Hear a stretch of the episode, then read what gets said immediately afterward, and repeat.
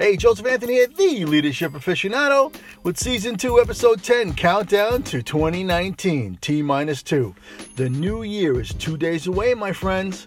So let's wrap up Lolly Daskal's year end leadership checklist. She has made some very good points. Number 13, did you cultivate a culture of respect? In my opinion, it is not enough for a leader to respect his or her people.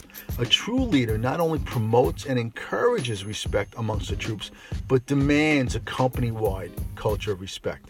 For example, I know a real estate broker owner who is a great leader, who respects all of her agents, but her one flaw is that she caters to the whiny agents. You know the type. The agent who is so insecure because of their own incompetence that they need other coworkers to help them. And in the end, the crybaby wants all the credit and all the commission. My mother always said the squeaky wheel gets the oil, and she's right. Unfortunately, this broker owner entertains her crybaby agents, and instead of calling them out and putting them in their place, she gives these sad excuses for professionals an undeserving voice. And and when the conversation goes like this, when when crybaby Ron comes in to see his broker and says, "Oh, but but but Bob, who helped me do this deal, gee, I haven't seen him for a while. You know, I really don't think he need he should get his commission." And then you know the broker owner calls Bob and spends an hour going back and forth. Instead, what what what she needs to do is to say to Ron, Ron, at any point, did Bob not do what you asked him to do, or did not do what he was supposed to do?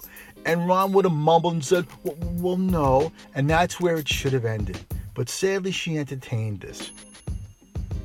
Not a good idea. Not a good quality for a leader. All right, number 14. Did you steer the ship yourself?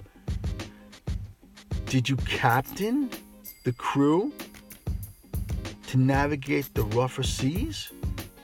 In other words, did you delegate and guard your people, getting out of their way, allowing them to show what they are capable of? Or did you step in, micromanage, and do the work for them?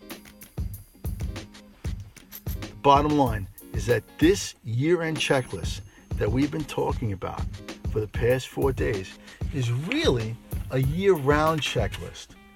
It works better as a daily, weekly, monthly, and semi annual self evaluation.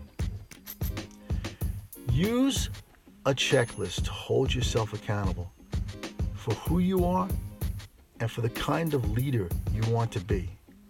Become a better leader for yourself and for those around you, both personally and professionally. Thanks for listening. This is Joseph Anthony, the leadership aficionado. And if you haven't listened to the episodes in season one, please go back. There was some really good stuff there. Have a great weekend. And as always, my friends, I will chat with you mañana.